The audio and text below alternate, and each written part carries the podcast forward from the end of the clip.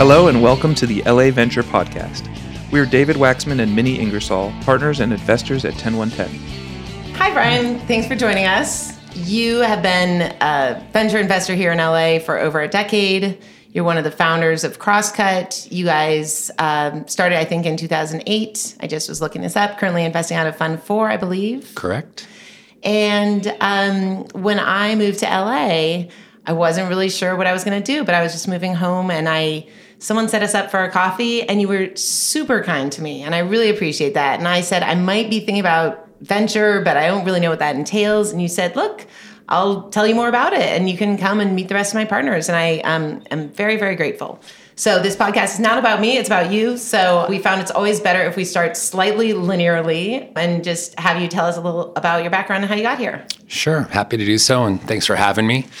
Yeah, I was born and raised in LA.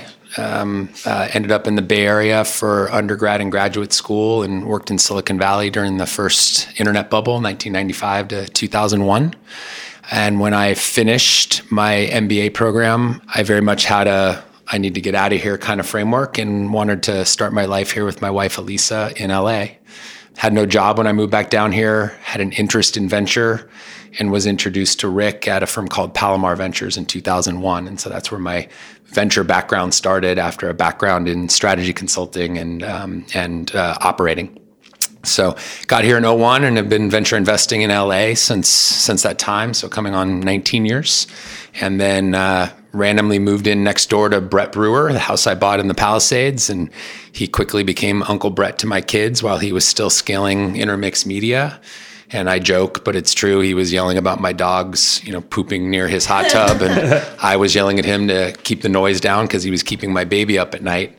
And we became fast friends. And so the three of us came together in um, 2007 with a belief that LA was going to be an important and viable tech ecosystem and wanted to put a fund solely focused on catalyzing this market together. Um, and so that happened in, in 07, 08. Yeah, that was a really non obvious thing in 07, 08. Um, I don't know how many funds were down here, but probably you could count them on your hands. Yeah, the, the funds that were here are no longer here. It was uh, Clearstone, Palomar, Mission, Enterprise Partners, and um, and uh, was Anthem? No, were they different? Anthem was kind of around, um, but really, there's GRP. Now, GRP, now yes, up now up front. Um, but at that time, I don't think Mark had shown up yet. Dana hadn't arrived from the Bay Area to take on uh, to start Greycroft. So it was a pretty nascent market, and especially when the recession of 08 hit, um, everybody kind of disappeared. The angels disappeared. There was really no capital in the system, in, in this remember. geosystem. Yeah. And I was trying to remember when we actually sat down the first time, and I feel like it was when I was still at SpotRunner. I definitely remember sitting down at Spot Runner. That I would yeah. guess that's probably the first time that we connected. Yeah, and I don't remember what year that was. it was it was before 2010. Yeah. And so everyone talks about LA early investing as like consumer media. Is that where you guys started, and is that still how how broad are you now? We're broad. Um, we just finished our offsite last week. Spent a lot of time looking at uh, a whole bunch of things partnership dynamics, communication styles, decision making frameworks. But we also categorize the areas that we invest in and the areas that we have interest in. And you're right, Minnie. It's like when we started this thing, the first fund was all ad tech and e commerce. And we really talked about it back then as the fund was started to be this convergence of tech and media. But at its core, it was really LA was first generation traffic arbitrage, right? It was it was lead generation businesses. It was monetizing web traffic, value here of the cost of a click off of Google versus what you could sell it over here for. And there were some phenomenal businesses built around that first generation mentality. It's the LowerMyBills and PriceGrabber and shopzilla. Those are three that, that you name of. Intermix monetized all types of web traffic and sold products. So that was really first gen stuff. Huh. Cool. Can I jump in and just ask you about like you just said you just had an offsite or um, sure. decision making frameworks? Uh, what did you guys discuss? What was interesting? Well, it depends how deep you want to go on this. This is a whole podcast in and of itself. Um, we've spent a lot of time looking at uh, at a more holistic level what the machine of venture does and what our kind of core processes are as a firm and how we can put a, a better product out into the marketplace. And, and David asked before we started about our survey. We did put a survey out in the community to catch feedback on what are we doing well, how can we better serve the community. So all of this stuff is centered around our core values and kind of what we believe in and how we want to act and operate on a daily basis. And then we're legitimately trying to get feedback on where we're falling short. Um, we're all flawed humans. We all have issues or mistakes we make and and we need to be cognizant of that. So most of the offsite was centered around trying to understand personality styles and how the nine of us interact on a daily basis and you know, just give you examples, we did an Enneagram assessment, and um, you're like a flying peacock or something, right? They're, you're tigers, and I, am a I'm a challenger, uh, which won't surprise anybody. I'm extremely blunt and direct, and I feel very strong about my opinions. No shock there. Brett is a peacemaker and tries to very positive, optimistic, but doesn't want uh, disharmony to exist.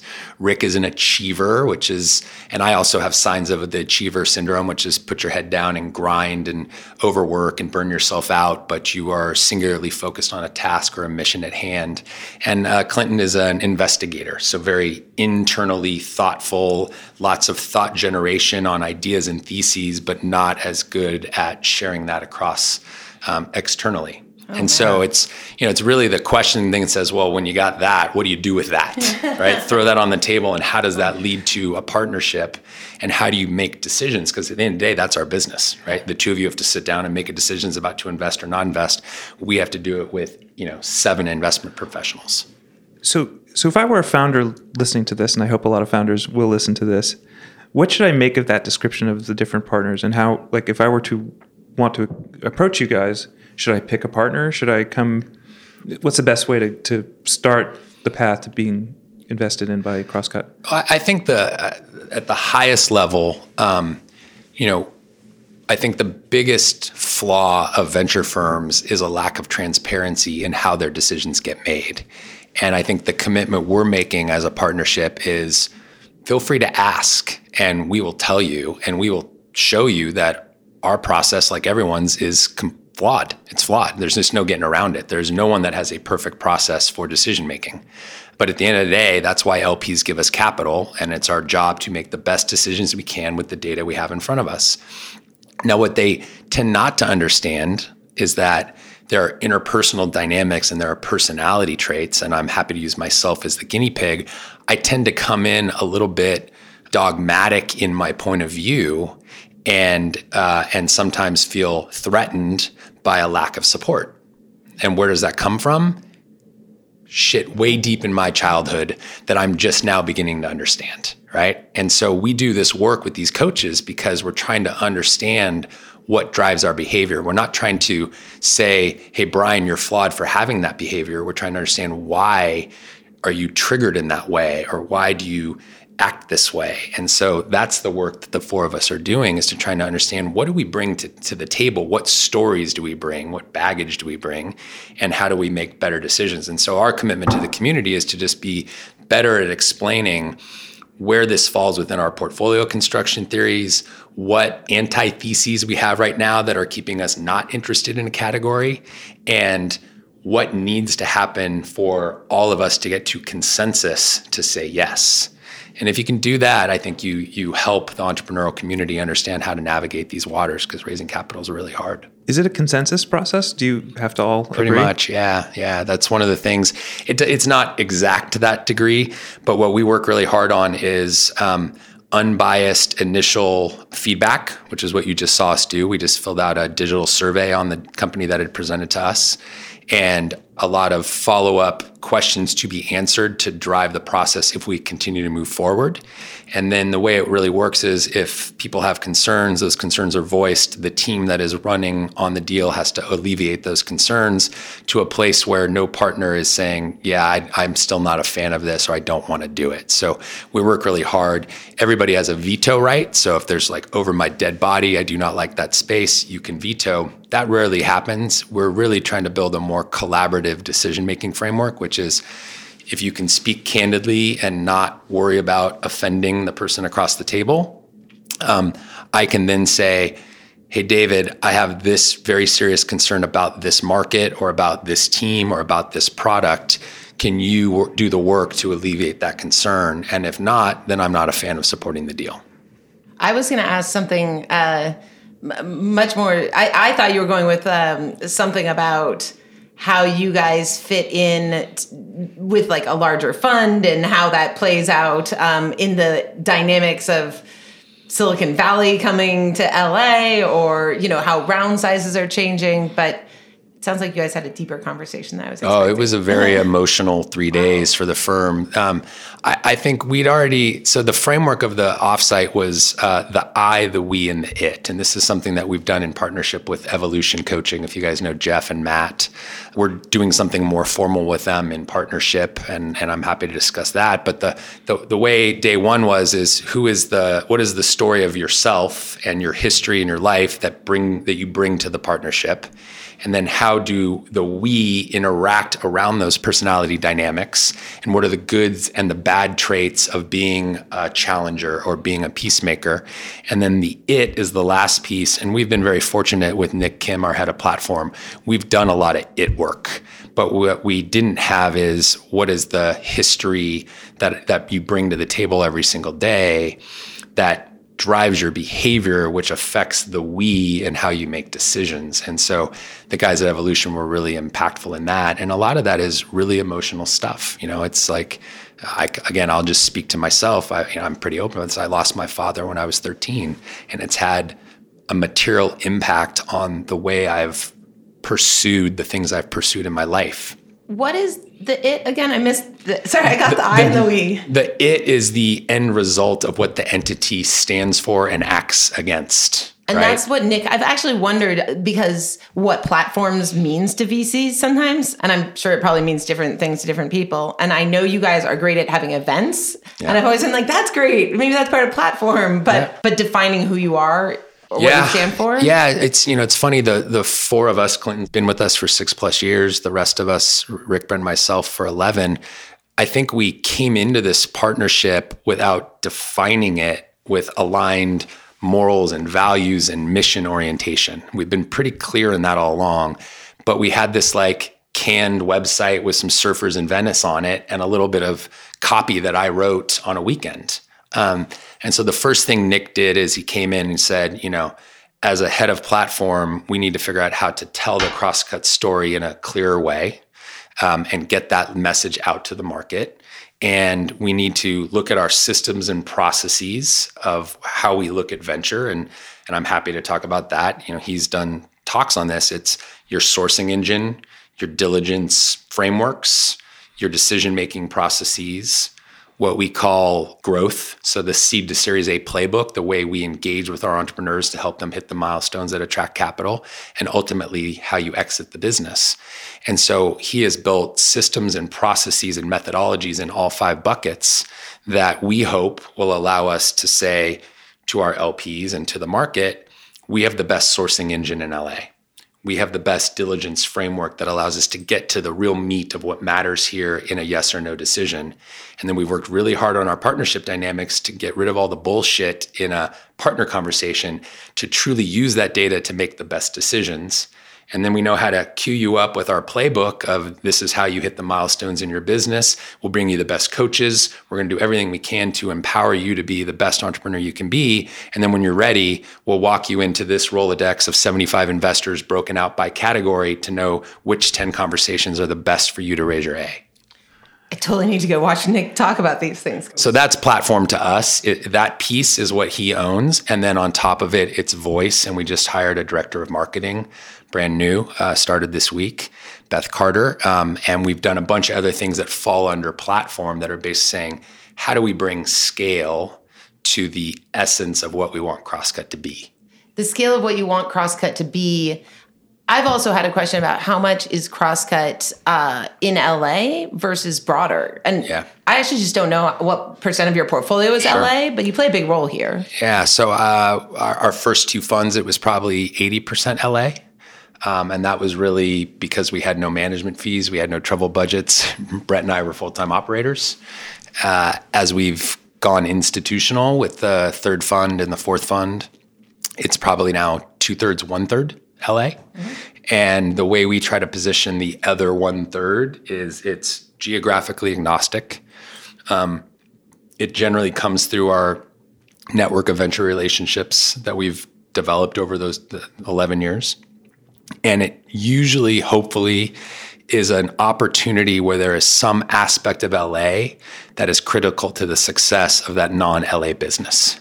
Either our domain expertise or our relationships here in LA are viewed to be important to the success of the company.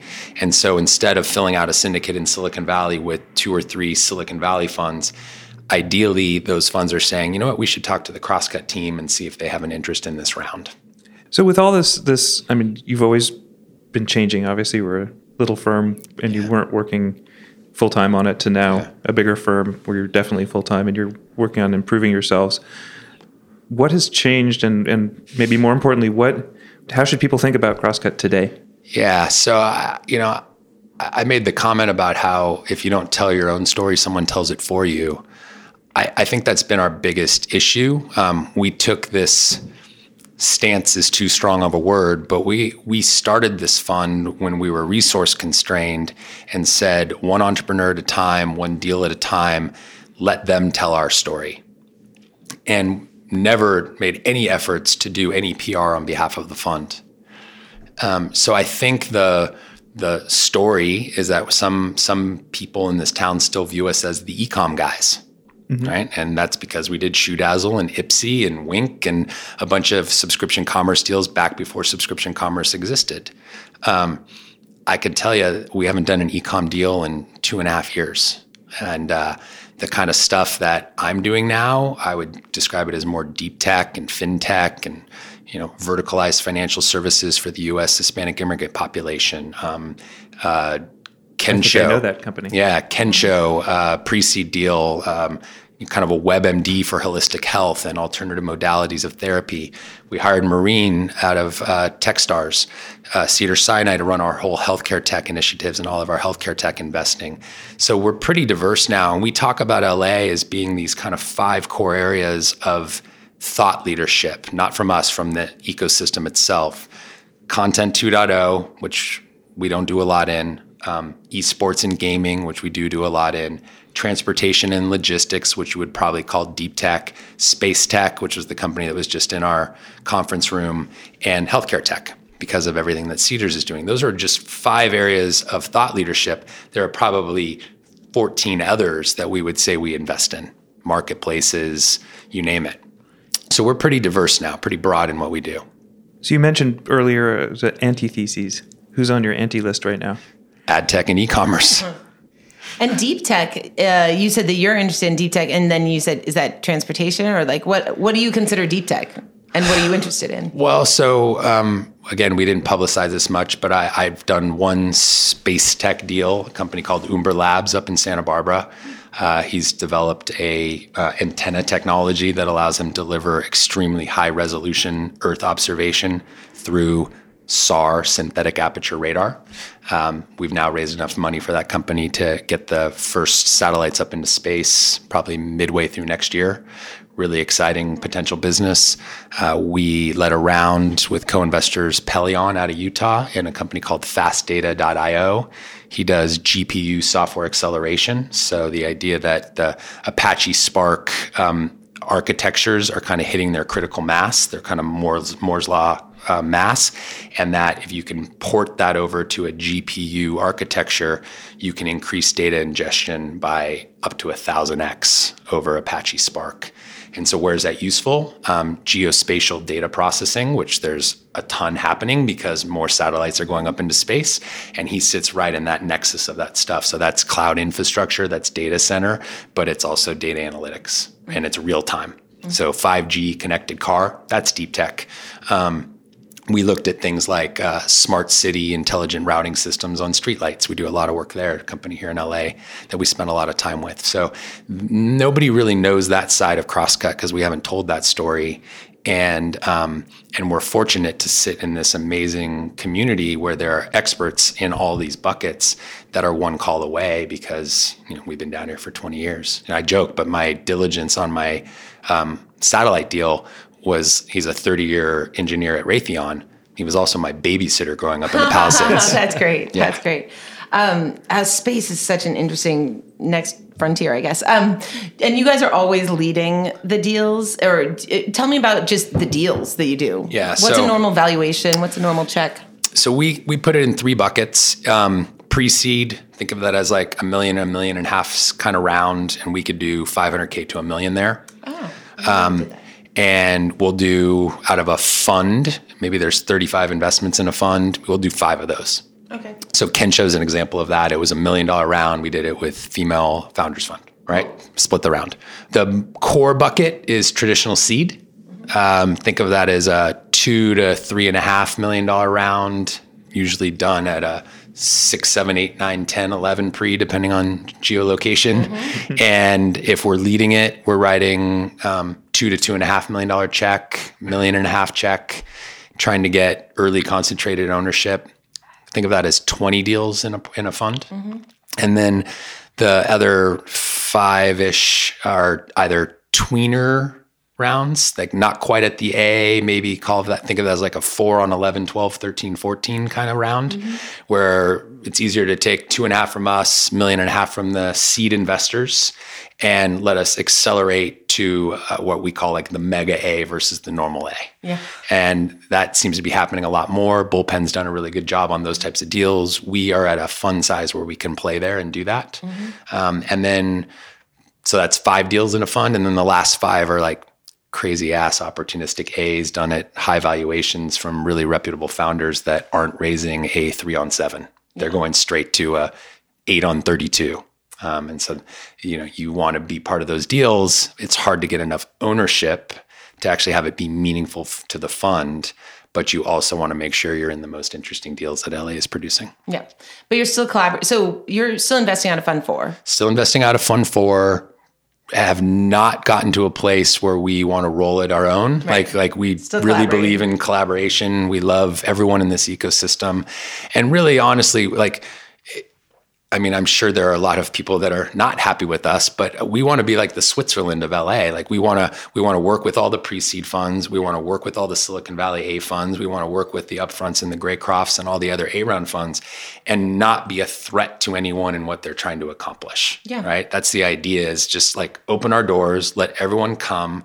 I think that's why we do so much community related stuff and open door events, and we do events where we invite all the venture investors in town because, and we actually host events just for the pre-seed and seed funds because we want to know what you guys are up to. Mm-hmm. Right. It's to our benefit to know what's coming through 10110. So here was a theory that I ran past David, and I said that being in the place that you grew up sometimes makes you feel more like warmth or care towards the community. But I wasn't sure if that was true. But it's true for me moving back to LA. for sure. So I, I take great pride in making a lifestyle move back to the place I grew up. And, you know, it's really simple. It's like, why did I leave Silicon Valley? I wasn't surfing and playing volleyball on the weekends. and that's when I thought about the way I wanted my life to unfold with my wife and bringing kids into the world. You know, San Francisco just didn't cut it for me. It was like, you're not going to be waiting around for the nightlife and you're not going to go clubbing like we did when we were in our 20s. You're, I want to sit on the beach and have a drink. I want to play volleyball. I want to surf on the weekends. I did all three of those things this weekend, right? And spent time with my kids. And I was in bed by nine o'clock almost every night. Yeah. So um, you guys have a bit of a reputation of being broy. Yep. But when I asked Sophia here at Crosscut, I asked her like, "What should I ask Brian about?" And she said he has this wonderful family life. He he prioritizes his wife and his kids. So you know, where does that? I'm sure you've heard that that there's that reputation. Yet I've heard you talk with a lot of passion about how you care about the community. Yeah. Um, I don't know. Is that just because you like to surf and play volleyball? I think we didn't do ourselves service by having a website, you know, with stock video of a bunch of surfers for three years. I love about your website. that that was honestly done by a company we were doing diligence on that Funny. spun us up a new website in 48 hours with custom videography. Uh, you know, the the Broy reputation is fair, absolutely fair. I would never argue anyone about that. Um, you know, I certainly started the fund with two other white males in 2008 and I did it because I trusted them and I respected them and in my mind we were going to war to try to pull something off that was not likely to work. The broiness is part the fact that like we love to take people down to surf at the Bel Air Bay Club and and instead of playing golf. Right. Minnie's taken me to surf. Just Yeah, good. So you know, Good. there are photo there are photographs. Proof? Uh, do I want to see them? No. Okay, that's what I thought. Um, I I think uh, I think we I think our history supports that we have been very collaborative with the community over time, but that perception is extremely fair, right? It's just it's it's one that we probably haven't done as good a job of dispelling as we probably could have um, through our actions. But I think our I think our history supports that we have been very collaborative with the community and try to work really aggressively to push various agendas um, across the board. Feels like you're really hard on yourself. Yeah, I think um, I always have been. I think it's part of why I'm here where I am today. You know, I'm I always want to improve. That started with my own personal work that really finally started about a year ago. Um, and has continued to push me and, and this firm in a direction that I think is really positive about how we engage with each other, how we engage with the community. As you know, we got we did surveys. David asked me what the feedback was. A lot of it was sort of this bro culture or boys club. Um, you know, we're working hard to fix that, but that's not something you do overnight. You just can't make a hire to check the box. It has to be someone. We take a, a very strong stance on the what partnership means in venture. And you know, from our point of view, like not not everybody knows, but the the four GPs are equal partners, even though they all didn't start the fund. And so this idea that we would just make a hire to be able to check that box is not something that we take lightly. And as you know from our attempts to recruit you, it was it was a this is a process. This takes time. We have to really get to know each other, um, and we're excited. There there are things that will be happening over time, but there's you know there's nothing to point to yet that we have taken care of that dynamic. Um, and and I think I've heard you talk some about how you help your portfolio companies, and and I think you've sort of talked about helping them with their culture or helping them with their emotional health as as a big focus area for you, not just having them grow at all costs or. Yeah, so I'll I'll reveal a little bit on that one. Um, I've talked very openly with a lot of people about my own personal experience in working with uh, Matt and Jeff at Evolution Coaching. Uh, it was a year ago this week that I went to a, a silent meditative retreat in Maui and had some real personal breakthroughs.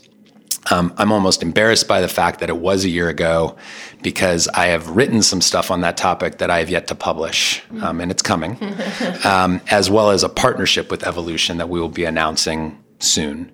And the idea of this entire thing was if I can have such a personal breakthrough to understand why I am the way I am and make hopefully great strides in changing some of my personality traits or my behavioral traits that stem from my trauma as a child and the patterns that I've exhibited since that time. And if all of the success of our portfolios is really founder heavy, really like at, seed stage, you know, what would we say, 80% of the success is on the founders, then why aren't we putting every resource we have behind helping them succeed? And so what I concluded from that, I was like, man, if I can have this kind of like truly heart opening experience and bring a little greater vulnerability to the entrepreneurial journey, um, shouldn't I do that? Wouldn't that be probably the best product that I could introduce at a at a seed stage level? And so we're going to be doing um, sort of committing capital and bespoke coaching on behalf of every investment we make and hoping that that is a real uh, tractor to Crosscut as part of our brand and part of our offering.